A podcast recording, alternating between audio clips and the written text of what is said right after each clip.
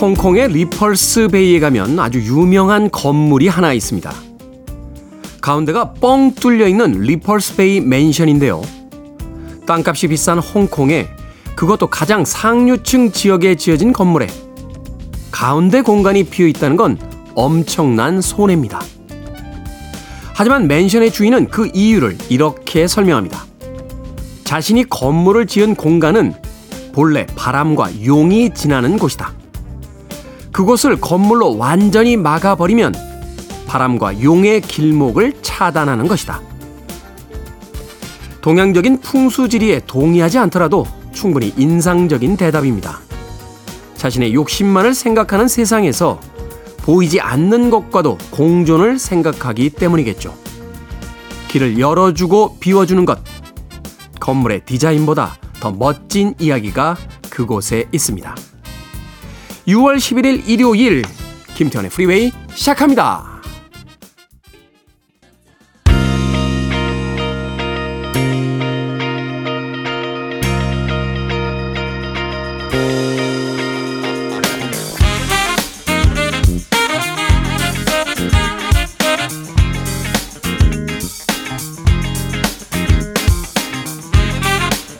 빌보드 키드의 아침 선택, 김태훈의 프리웨이. 저는 클테짜 쓰는 테디 김태훈입니다. 자, 오늘 첫 곡은 제임스 테일러 쿼텟의 Love Will Keep Us Together로 시작했습니다. 자, 일요일 1부, 음악만 있는 일요일로 꾸며드립니다. 좋은 음악들 두 곡, 세 곡 이어서 들려드립니다. 여유롭게 일요일 아침 시작하십시오. 또 2부는요, 재즈피플 김광현 편장님 모시고 썬데이 재즈모닝으로 함께합니다. 오늘은 또 어떤 재즈 음악들 들려주실지 많이 기대해 주시길 바랍니다. 자, 청취자들 참여 기다립니다. 문자번호 샵1061, 짧은 문자 50원, 긴 문자 100원, 콩으로는 무료입니다. 여러분 지금 KBS 2라디오 김태현의 프리웨이 함께하고 계십니다.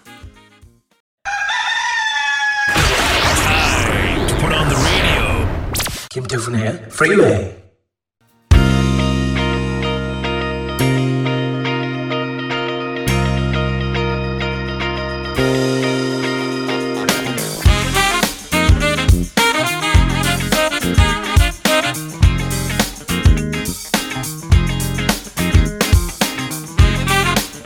음악만 있는 일요일, 세 곡의 노래 이어서 듣고 왔습니다. 로이 오비슨의 In Dreams, 그리고 제이디 사우더의 You're Only Lonely, 그리고 벨라미 브로더스의 Let Your Love Flow까지 세 곡의 음악 이어서 들려드렸습니다. 0379님, 역시 프리웨이는 선곡이 좋습니다. 일요일 출근길이 즐겁네요 라고 하셨습니다. 야, 정말 최고의 극찬이신데요. 일요일에 출근길이 행복할 사람이 누가 있겠습니까? 그런데 그 일요일에, 휴일의 출근길마저도 프리웨이의 선곡 때문에 즐겁다. 감사드립니다. 0379님. 바쁜 일정이 있으신 것 같은데 마무리 잘 하시고 그래도 조금이나마 주말의 여유 즐기시길 바라겠습니다.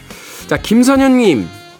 테디 반갑습니다. 예전에 이수경님의 아침 라디오 나오실 때부터 팬이었습니다. 말씀 시원시원하게 잘하세요. 제가 이수경 씨 라디오에 나간 적이 있나요? 아마 있긴 있었던 것 같은데 그게 올해 아마 고정으로 나간 건 아닐 겁니다. 예. 올해 한 방송들은 거의 다 기억을 하는데 이수경 씨 라디오에 한 번인가 두 번 나왔던 것 같긴 해요. 예. 이수경 선배님 대단하시죠? 방송이니까 이제 이수경 DJ. 네. 아마 한 거의 40년 하셨을걸요? 그죠? 예순이 넘, 숙녀분의 나이를 얘기하는 건 아니죠.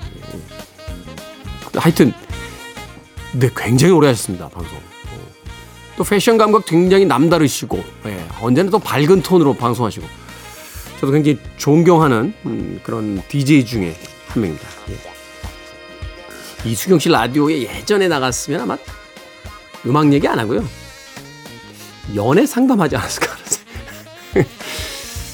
아시는 분들은 아시겠습니다만 제가 한때 이 필드에서 최고의 연애 칼럼니스트였어요. 연애 상담. 그걸로 단행본도 2권이나 낸 베스트셀러 작가입니다. 그때는 정말 너무 찾아대니까 사람들이. 제가 한참 많이 할 때요. 라디오 게스트 11개까지 해봤어요. 11개. 일주일에 11개. 고정으로다가. 정말 개편만 하면 방송국 작가들이 저를 잡으려고 난리도 아니었습니다. 난리. 그때 우리 백 작가를 만났으면 정말 콧방귀를 껴주는 건데 그때 인기는 다 어디로 가고 이제는 작가들 꽁무니를 쫓아다니는. 지금이 더 편해요. 다 부질없더라고요. 저는 그냥 계속 열심히 제 방송 하도록 하겠습니다. 자, 0533님 매일 공방 오픈을 테디와 함께하고 있습니다. 좋습니다. 일찍 여시는군요, 공방. 그러니까 아침에 이렇게 가게 문 열 때 제일 좋은 것 중에 하나가 이제 커피 냄새, 그리고 라디오에서 들려오는 음악, 그리고 약간 선선하지만 맑은 날씨 뭐 이런 게 아닐까 하는 생각을 하게 되는데 공방 오픈을 저의 방송과 함께 해주신다. 진심으로 감사드립니다. 뭐 만드시는 공방인지도 궁금한데 언제 기회 되시면 공방에 대한 이야기도 저희에게 꼭 전해주시길 부탁드리겠습니다. 자, 바시아의 음악으로 갑니다. 아스트로드 그리고 매트 비앙코의 댄싱 인 더 스트리트까지 두 곡의 음악 이어서 들려드립니다.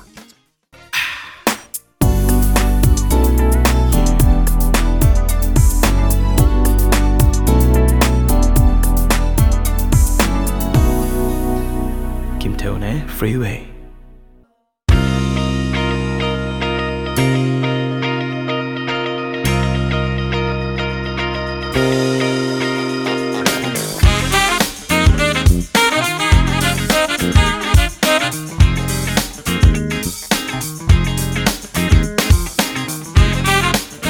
빌보드 키드의 아침 선택 KBS 2라디오 김태훈의 프리웨이 음악만 있는 일요일 함께하고 계십니다. 두 곡의 음악 이어서 듣고 왔죠. 뮤직 소울 차일드의 Great Love 그리고 에스텔 피처링 나스의 Fall in Love까지 두 곡의 음악 이어서 들려드렸습니다. 3879님 직장에 진짜 꼴보기 싫은 사람이 있어서 정말 출근하기가 싫습니다. 어떻게 하면 좋을까요? 해야죠 그래도. 아니 뭐 그 사람 보러 가는 건 아니지 않습니까? 물론 이제 힘들긴 하죠. 직장에 정말 보기 싫은 사람이 있으면 누구나 한 명쯤은 그런 사람들이 있지 않습니까? 뭐 정말 꼴 보기 싫다 뭐 이런 것까지는 이 정도까지는 아니겠습니다만 아휴 이런 사람들은 한두 명씩 있잖아요. 우리 이소연 작가나 뭐 백유빈 작가가 저희들이 너무 사랑스러워서 매일 오지는 않을 거 아닙니까? 가끔은 고개 끄덕이는 거 봐라. 바깥에서 지금. 갑자기 또 뒷골이 아픕니다. 어찌됐건 매일매일 뭐 그 사람을 안 보면 죽을 것 같아. 뭐 이래서 우리가 직장 생활을 하는 건 아니니까요. 좀 참아보세요. 3879님. 그래도 다행 아닙니까? 직장에 진짜 꼴보기 싫은 사람이 있는 게. 집에 진짜 꼴보기 싫은 사람이 있으면 그건 진짜 문제잖아요. 아, 직장에 왔는데 집에 진짜 꼴보기 싫은 사람이 있어서 집에 가기가 싫다. 이러면 우리가 이제 방황을 하게 되니까 직장이야 돈이라도 주시죠. 힘내세요. 3879님. 어느덧 또 직장생활 열심히 하다 보면 진짜 꼴보기 싫은 사람, 뭐 그런 사람들은 대개요. 나만 꼴보기 싫은 게 아닙니다. 옆 사람, 저 사람도 꼴보기 싫어하는 사람들이 있어요. 그러다 보면 그 사람이 이제 직장을 옮기거나 뭐 하는 경우들이 발생합니다. 힘내십시오. 3879님. 뭐 저는 우리 이소연 작가나 백유빈 작가 별로 안 좋아하더라도 직장을 옮길 생각은 없습니다. 계속 꾸준히 여러분들과 만나 뵙도록 하겠습니다. 자, 착한님께서 테디 같이 일하는 형님이 일할 때 자꾸 지적을 하며 호통을 칩니다. 나이 차이가 있어서 화를 못 내고 있는데 오래 지속되면 감정이 쌓일 것 같아요. 좋은 방법 없을까요? 다행이에요. 같이 일하는 형님이 그러시니까. 우리 이소연 작가는 맨날 저한테 잔소리합니다. 나이도 어린데. 이소연 작가 이렇게 가슴에다 이제 손수건 달고 이렇게 콧찔찔 흘리던 시절부터 제가 봤는데 요새 그렇게 저한테 잔소리합니다. 나이가 어린 사람한테 지적질을 당하는 것보다는 그래도 낫지 않습니까? 작가님. 오늘 사연에 대한 저의 반응이 좀 이상한가요? 아무튼 그 정도면 괜찮으신 거예요.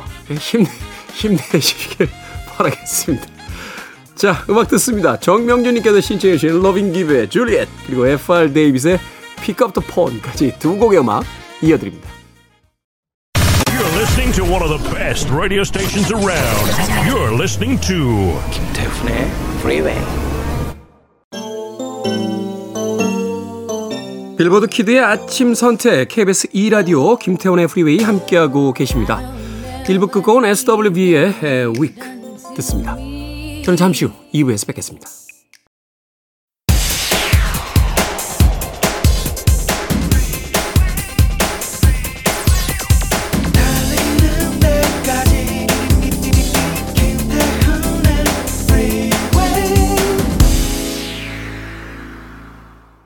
(목소리) 6월 11일 일요일 김태현의 프리웨이 2부 시작했습니다. 이 곡 참 오랜만에 들어보네요. 미스 클라우디아 앤 포르노나마의 The I Love You Song 듣고 왔습니다. 자, 2부는요 예고해드린 대로 재즈피플 김광현 편집장과 함께 썬데이 재즈모닝으로 꾸며드립니다. 오늘은 또 어떤 재즈 음악들 들려주실지 잠시 후에 만나봅니다. I want it, I need it, I'm desperate for it. Okay, let's do it. 김태훈의 Freeway.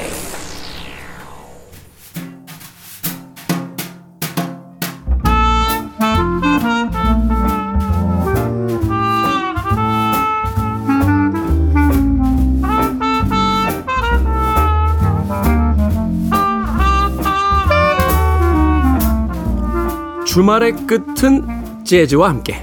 선데이 재즈 모닝, 오늘도 재즈 피플 김광현 편집장님 나오셨습니다. 안녕하세요. 안녕하세요. 김광현입니다. 자, 지난주에 이제 브라스 록 밴드, 소위 이제 재즈적인 어프로치라고 하죠. 뭐 재즈적인 뉘앙스, 재즈적인 터치, 뭐 이런 것을 이제 가미한 브라스 록 밴드의 음악들을 중심으로 또 음악을 들려주셨는데, 오늘은 어떤 주제를 가지고 또 음악을 들어봅니까? 네, 오늘은 재즈 레이블 한 곳을 소개해드리려고 하는데요. 네. 제가 뭐 재즈 저뿐 아니라 재즈를 들으신 분들이 다 아주 좋아하는 음반사가 되겠습니다. 뭐 블루노트, 머브, ECM 등이 있지만 1973년, 그러니까 올해가 딱 설립 50주년이 되는 해네요. 딱 50년 전에 설립한 콩코드라는 콩코드. 음반사가 있습니다. 콩코드 레이블을 한번 들으면 이름이 워낙 특이해서 안 잊어버리잖아요. 네, 콩코드라는 곳인데요. 이 음반사를 이제 소개 몇 번 해드리려다가 근데 며칠 전에 제가 이제 어떤 인연으로 음반을 좀 많이 저렴한 금액에 갖고 왔어요. 아니, 정리한다고 안 하셨어요? 또 정리한다고 그랬는데 또 사셨어요? 그러니까 연락이 왔어요. 그래서 네. 어느 분이 CD를 많이 정리하는데 뭐 이렇게 작은 수량이 아니고 몇천 장 단위로 정리를 하는데 이제 저보고 다 가져갈 수 있느냐. 되게 음반들 정리할 때 네. 전체 정리할 때 저희끼리 이제 턴키라고 그러죠. 네, 네. 이거 통으로 그냥 다 가져가면 안 돼. 뭐 일본 말로도 표현을 하긴 하지만 네. 일본 말은 빼고 네. 예, 통으로 다 가져가면은 조금 저렴하게. 그렇죠. 여기서 이제 당신이 원하는 대로 골라 가져가면 안 된다. 그러면 이제 사실은 이게 음악이라는 게 또 취향이 있긴 있습니다만 소위 이제 명반이라고 소문난 것들이 있기 때문에 네. 알맹이만 쏙 빼가면 그렇죠. 나머지 음반 처리하기가 쉽지가 않습니다. 맞습니다. 네. 예. 그런 지금 말씀하신 대로 테디님이 얘기하신 대로 이제 그런 의견을 저한테 전달을 해주셨어요. 그래서 근데 제가 지금 뭐 사무실 이사하면서 정리해도 모자른 반에 다시 갖고 오긴 어려워서 전체를 다 갖고 오긴 그렇고 그냥 구경만 하러 가겠다. 사러 가지 않고 근데 가서 이제 박스가 뭐 몇천 장 있었습니다. 뭐 100장 단위 박스가 수십 장 있었으니까요. 그래서 거기서 그냥 다는 못 가져가고 실은 뭐 허락해 주신다면 여기서 좀 골라가겠다. 금액은 조금 더 해서 그래서 조금만 갖고 왔어요. 몇 장이요? 한 300장 정도만 갖고 왔습니다. 뭐 10분의 1도 안 갖고 온 거니까요. 예, 원하시는 거에서 그래서. 그러니까 이제 소위 이 바닥이 이래요. 네.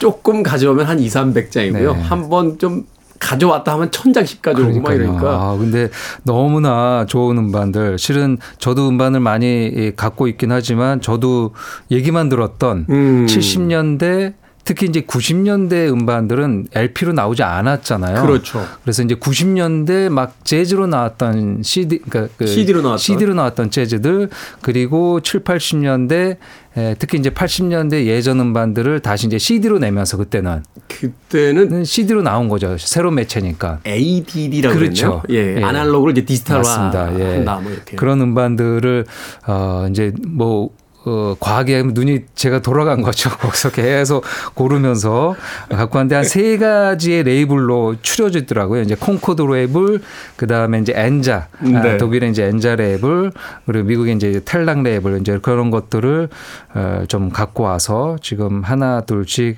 듣고 있는데요. 뭐 한 3년 걸리지 않을까 다 들으려면. 그래서 그 중에 이제 많은 부분이 이 콩코드 레이블이었습니다. 콩코드 그래서 레이블. 오늘 그 중에서도 저도 처음 보는 음반이고 여러분들에게 들려드리면 참 좋겠다 생각되는 딱 5장. 조금 생소한 이름일 수도 있는데요. 콩코드가 설립하고 8, 90년대 아주 좋은 활약을 보여줬던 아티스트들 연주를 골라봤습니다. 네.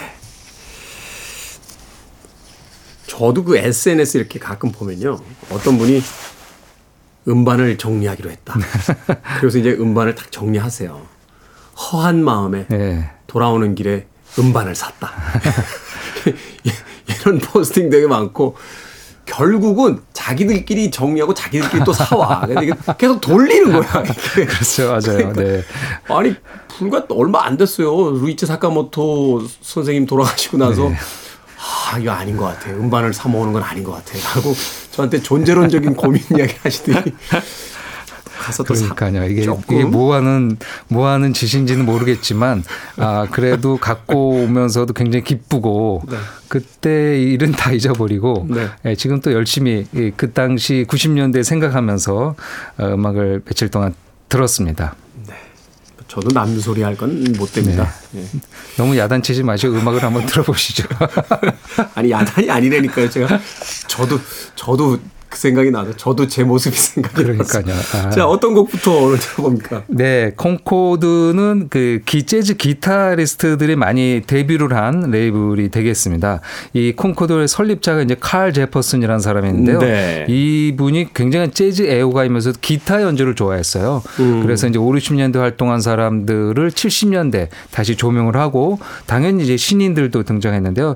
그때 이제 두각을 나타냈던 기타리스트가 하워드 알렌이라는 기타리스트인데요. 하워드 알렌. 그리고 또 그 같은 비슷한 시기에 등장한 지미 브루노라는 두 명의 백인 기타리스트입니다. 뭐 워낙 이 50년대, 60년대 소울 재즈에서 기타가 좋은 연주자들이 많이 나왔는데요. 이 90년대에도 이렇게 정통파 연주자들이 등장했는데요. 그 둘이 같이, 그러니까 기타리스트 둘이 같이 연주를 한 음반이 되겠고요. 베이스와 드럼이 따로 있습니다. 그러니까 이제 4중주 연주가 되겠죠. 네. 그들이 발표한 1998년 풀 서클이라는 음반에서요. 프랑스 제목으로 불어로 되어 있는데요. 마누아 드 메 레브라는 제목의 곡이 되겠습니다. 네. 꿈의 저택이라는 뜻을 갖고 있습니다. 하워드 알든과 지미 브루노. 저는 사실 처음 들어보는 기타리스트예요. 네. 재즈 뮤직에서 이제 백인 기타리스트의 존재가 이렇게 많지는 않기 네. 때문에 저는 사실 이제 장고 라인하르트 정도만 알고 있는데 하워드 알든과 지미 브루노. 자, 이 두 사람이 연주하는 곡입니다. 마누아 드 메 헤브 듣습니다. 연주에 무리가 없고 너무 부드럽고 네. 그리고 아주 자연스럽게 네, 이 프레이징이 이어지는 것 같습니다. 하워드 알든과 지미 브루노가 함께한 마누아 드 메 헤브 듣고 왔습니다. 아, 음악 좋은데요? 네, 좋습니다. 이렇게 우리가 모르는, 뭐 실은 잘 경험하지 않고 잘 듣지 않아서 모르는 음반들이죠. 뭐 이런 음반들이 이 80년대 후반, 90년대 굉장히 많이 나왔습니다. 그러니까 80년대 신전통주의가 등장하면서 90년대 신인 연주자들도 많이 나왔으니까요. 네. 또 그런 연주자들의 음악을 잘 담아놓은 레이블이 바로 또 이 콩코드 레이블이기도 합니다. 잠깐 말씀드렸는데 이제 칼 제퍼슨이라는 사람이 이 재즈 기타를 좋아했다고 하는데요. 네. 처음 직업은 자동차 딜러였다고 합니다. 특이하네요. 예, 링컨, 머큐리 자동차의 딜러였는데요. 처음에 이제 워낙 음악 좋아하는 사람들이 자신들이 직업을 할 때 딜러 할 때 자기가 막 편집해서 녹음하면서 주고 그랬대요. 아, 그 자동차 팔면서 고객들에게 그렇게 해서 녹음하고 그러면서 이제 조금 더 돈도 모아지고 되니까 그 공간에서 재즈 페스티벌들 열고 그래서 이제 1969년에 재즈 그 페스티벌을 작게 열면서 시작된 게 이제 이 콩코드 레이블의 시작이죠. 아, 그렇군요. 그래서 이제 허브 앨리스나 조 패스나 기타리스트를 초대해서 연주하고 그들의 연주부터 이제 음반을 담기 시작했습니다. 네. 아주 특이한 이력을 가지고 있는 사람인데 사실 이제 자동차하고 음악이 관련이 있죠. 네, 예전에 이제 집에서만 음악을 듣던 시절이 있었는데 그게 이제 50년대 뭐 60년대 되면서 자동차 이제 오디오 시스템이 장착이 되고 이러면서 이제 사실은 음악이 이제 공간 이동성을 갖게 되는 거잖아요. 네. 그리고 이후에 이제 그 유명한 이제 워크맨의 출현이 이제 음악에 어떤 자유를 주었다 뭐 이런 이야기를 하는데 그러네요. 자동차 딜러였더라면 또 당연히 차에서 또 음악을 듣는 그런 경험들이 있었을 테니까. 예, 모타운도 아마 그 모타운 관련된 영화 나오면 언제나 그 자동차 중요하게 등장하죠. 그렇죠. 메리고드 주니어 얘기도요. 오. 네. 아, 이렇게 담백한 그리고 이제 막 퓨전 스타일을 구사하진 않았습니다. 이제 정통 재즈, 특히 이제 기타 재즈를 좋아해서 네. 우리가 생각하는 50년대 모던 재즈를 주로 콩코드에서 녹음이 됐는데요. 이어서 또 두 곡을 소개해드린다면은 재즈 보컬리스트들도 몇 있는데요. 네. 캐롤 슬론이라는 백인 여성 보컬리스트가 되겠습니다. 예, 캐롤 슬론. 그리고 같이 연주하는 아티스트는 그 유명한 듀크 엘링턴의 트럼펫터 클락 테리. 아, 클락 테리. 예, 클락 테리가 이제 90년대 뭐 듀크 앨링턴 밴드는 이제 안 하니까요. 그래서 자신의 솔로 음반을 냈는데요. 여기서 피처링으로 같이 녹음을 했습니다. 아, 이게 90년대에? 그 90년대요. 그 클락 테리는 좀 장수라는 편입니다. 2015년. 그러니까 클락 테리가 90년대에도 음반을 냈습니다. 죽기 직전까지 연주를 한 걸로 되어 있고요. 네. 2015년에 세상을 떠나는데 그때 야. SNS에서 병실에 누워서 아마 세상 떠나기 며칠 전이었던 것 같은데 후배들이 와서 병실에 이렇게 삥 둘러서서 연주를 해줬던 모습도 제가 그 당시에 봤던 기억이 있습니다. 클락 테리면은 정말 엄청나죠. 네네. 제 소위 이제 초기가 지나가서 이제 네. 그 빅밴드에서 이제 저 모던 재즈로 넘어가는 그 시기에 했던 사람이죠. 활동했던. 쉽게 얘기 드리면 찰리 파커보다도 나이가 많은 사람입니다. 찰리 파커보다 5살이 많으니까 스윙 시대 때 듀크 앨링턴과 이미 뭐 스탠다드한 재즈를 다 한 상태에서 하고. 뭐 퓨전 완전 퓨전은 아니지만 그 시대를 겪어내고 그리고 80년대 90년대까지 이렇게 작업을 했으니까요. 대신 뭐 예전 스타일을 자신의 스타일로 다시 이렇게 과하게 해석하지는 않고요. 그런 음악을 담백 하게 연주를 했는데요. 캐롤 슬론과 클락 테리가 같이 한 스톰핑 앳 더 사보이라는 아주 유명한 스윙 넘버이고요. 네. 컨셉은 뭐 둘이 같이 했으니까 이를 따라갈 수밖에 없겠죠. 엘라 피츠제럴드와 루이 암스트롱이 같이 한 그 컨셉을 가지고 노래를 했습니다. 그래서 그 클락 테리가 트럼펫터이지만 노래도 굉장히 잘해요. 네. 루이 암스트롱처럼 스캣을 굉장히 잘하는데요. 특히 지금 선곡한 곡에서는 후반부에 두 명의 자유로운 스캣싱잉까지 들을 수 있습니다. 네. 뭐 엘로와 루이는 워낙 명반이니까 네. 그 음반을 이제 컨셉을 가져다가 이제 캐롤 슬론이라는 이제 보컬리스트와 함께 네. 이제 클락 테리가 만든 음반이다. 네. 뭐 스톰핑 앳 더 사보이는 뭐 워낙 유명한 네. 넘버니까 아마 들으신 기억이 있으실 겁니다. 네. 자, 이 곡 한 곡 준비해 놓고요. 이어지는 곡 어떤 곡? 네. 콩코드를 대표하는 피아니스트 중에 하나인데요. 미국에서는 음반도 굉장히 많이 내고 중요한 인물이지만 국내에는 좀 덜 알려졌습니다. 메리언 맥파틀랜드라는 여성 피아니스트인데요. 그 재즈사에서 굉장히 유명한 사진이 있어요. 그 어느 할렘의 위대한 날 해가지고 재즈 아티스트가 여러 명이 서 있는 사진이 있죠. 네. 그 중에 여성 아티스트가 몇 안 되는데요. 그 중에 한 아티스트가 바로 이 메리안 맥파틀랜드입니다. 그 사진 보시면 오른쪽에 굉장히 큰 키에 약간 드레스 같은 걸 입고 이렇게 네. 찍은 사진입니다. 기억이 나는 것 같아요. 네, 그분이 바로 이 메리안 맥파틀랜드라는 여사님이신데요. 그 재즈 씬에서 유명한 건 물론 모던 시대 때 연주한 것도 있지만 60년대, 70년대 뭐 퓨전과 프리 재즈에서 약간 어려움이 있었어요. 네. 그래서 그 다음에 70년대부터는 워낙 말도 잘하시고 포용성이 있어서 1978년에 NPR에서 자신의 프로그램을 런칭합니다. 아, 예, 프로그램 자체를. 예, 프로그램을. 그래서 아티스트를 초대해서 듀오로 피아노하고 그 사람의 이야기를 듣고 그러니까 인터뷰를 하는 거죠. 그래서 그게 이 NPR 국영방송에서 성공을 하면서 2011년까지 네. 꽤 오랜 세월. 오, 엄청 오래 하셨네. 30년 넘게. 그렇죠. 네. 그런데 그 인터뷰한 것들이 다 거의 음반으로 나왔어요. 나왔어요. 그러니까 음반이 굉장히 많은 거죠. 그렇겠네요. 30년 동안 많은 그렇죠. 맞습니다. 그래서 누구도 하지 않았던 재즈 피아니스트들의 기록을 음악과 인터뷰로 남겼었던 위대한 아티스트가 바로 이 마리안 맥파틀랜드인데요. 그녀가 1996년 96년 오클랜드 요시스 재즈 클럽에서 가진 라이브 실황으로 듣겠는데요. 이 곡도 또 듀크 엘링턴 곡이 되겠네요. 이는 센티멘탈 무드라는 곡이 되겠습니다. 듀크 엘링턴의 뭐 대표곡이라고 볼 수 있겠죠. 네. 그 사진 제가 기억나는 게 그 재즈 바에 가면 이렇게 가끔 걸려 있잖아요. 맞습니다. 네. 사실 그런 종류의 사진들이 많습니다. 그림하고 네. 뭐 요절한 그 아티스트들 사진만. 그 락스타인 헤븐 같은 네. 뭐 이런 종류의 어떤 사진이나 그림도 있고 이런데 재즈에서 아마 가장 유명한 사진 중에 하나로 네, 뭐 잡지 기사를 했을 때 찍었던 사진인데요.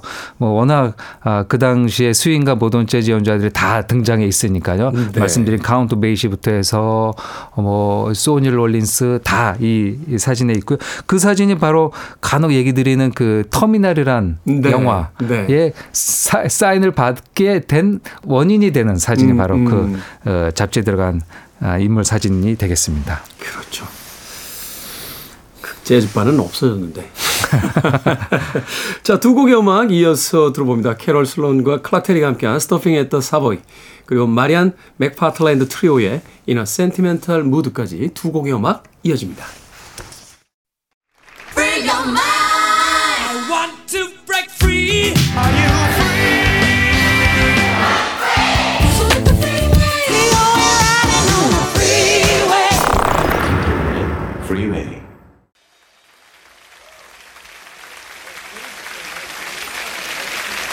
넷 피어스 저거넛의 캔디바 듣고 왔습니다.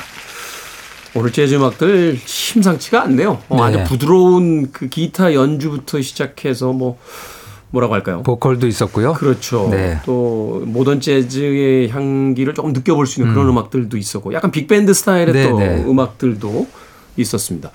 지금 이제 들려주신 캡 피어스 저거넛 정말 생소한 네, 이름인데 네. 네, 좀 소개를 좀 해 주시죠. 저도 이렇게 음반이 하나도 없었던 아티스트들입니다. 네. 이 아티스트는요. 그래서 그 재즈 드러머이자 이제 전문 재즈 드러머로 활동했지만 이제 팝 락 쪽의 세션도 많이 했었던 프랭크 캡이라는 드러머가 있고요. 프랭크 캡. 그리고 피아니스트 넷 피어스.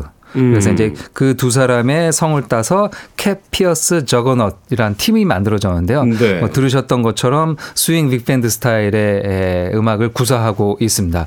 큰 라스베가스 쇼 같은 것도 느껴지고요. 네. 그들이 1987년에 엘리 캣이라는 곳에서 가졌던 라이브 실황이고요. 제목은 캔디바라는 곡이 되겠습니다. 그 결성은 75년에 결성을 했으니까요. 이 퓨전 재즈가 막 인기가 있을 때 이렇게 스윙 밴드를 결성했다는 건 참 어려운 일인데. 그러네요. 네. 약간 시대에서 좀 벗어나 있는, 네. 빗나가 있는 그런 구성. 좀 애매해요. 빠른 앞에 밴드에 비해서는 되게 늦고.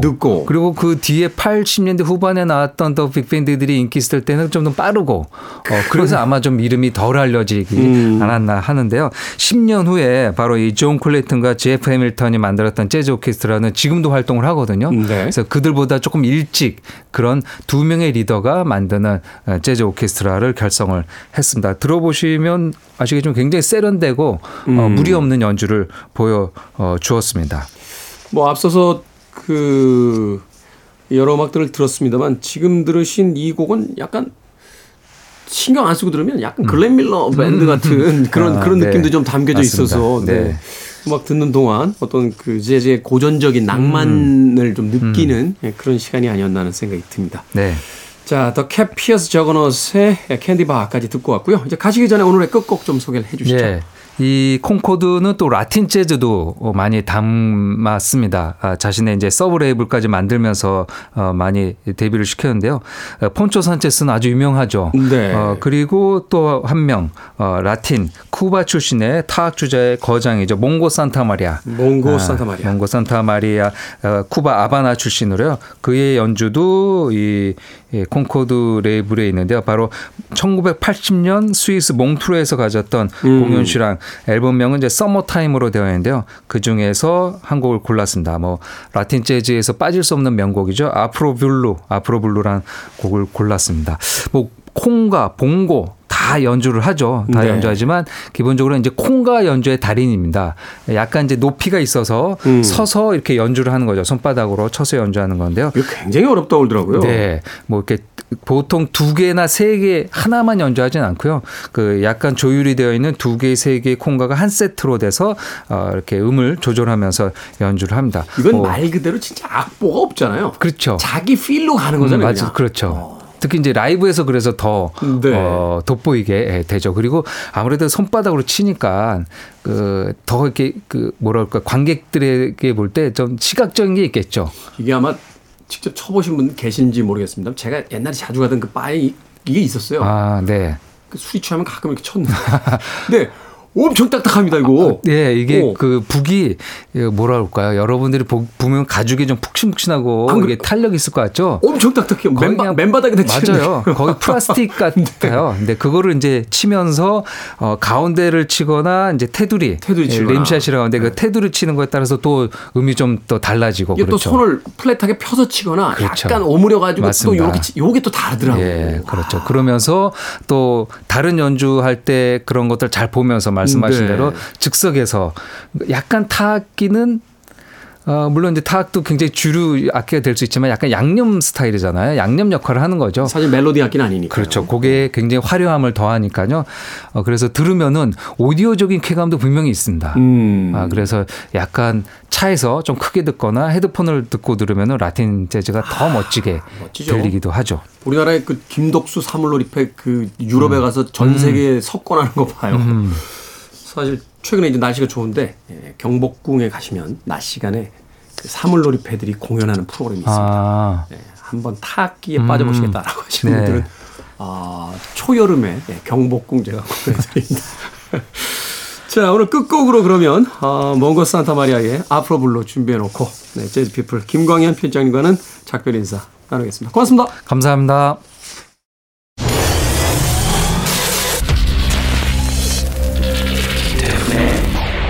Freeway.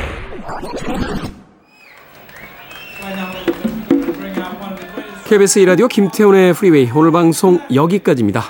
오늘 끝곡은 재즈피플의 김광현 편장께서 소개해 주신 몽고 산타마리아의 아프로 블루 끝곡으로 듣습니다. 편안한 하루 보내십시오. 전 내일 아침 7시에 돌아오겠습니다. 고맙습니다.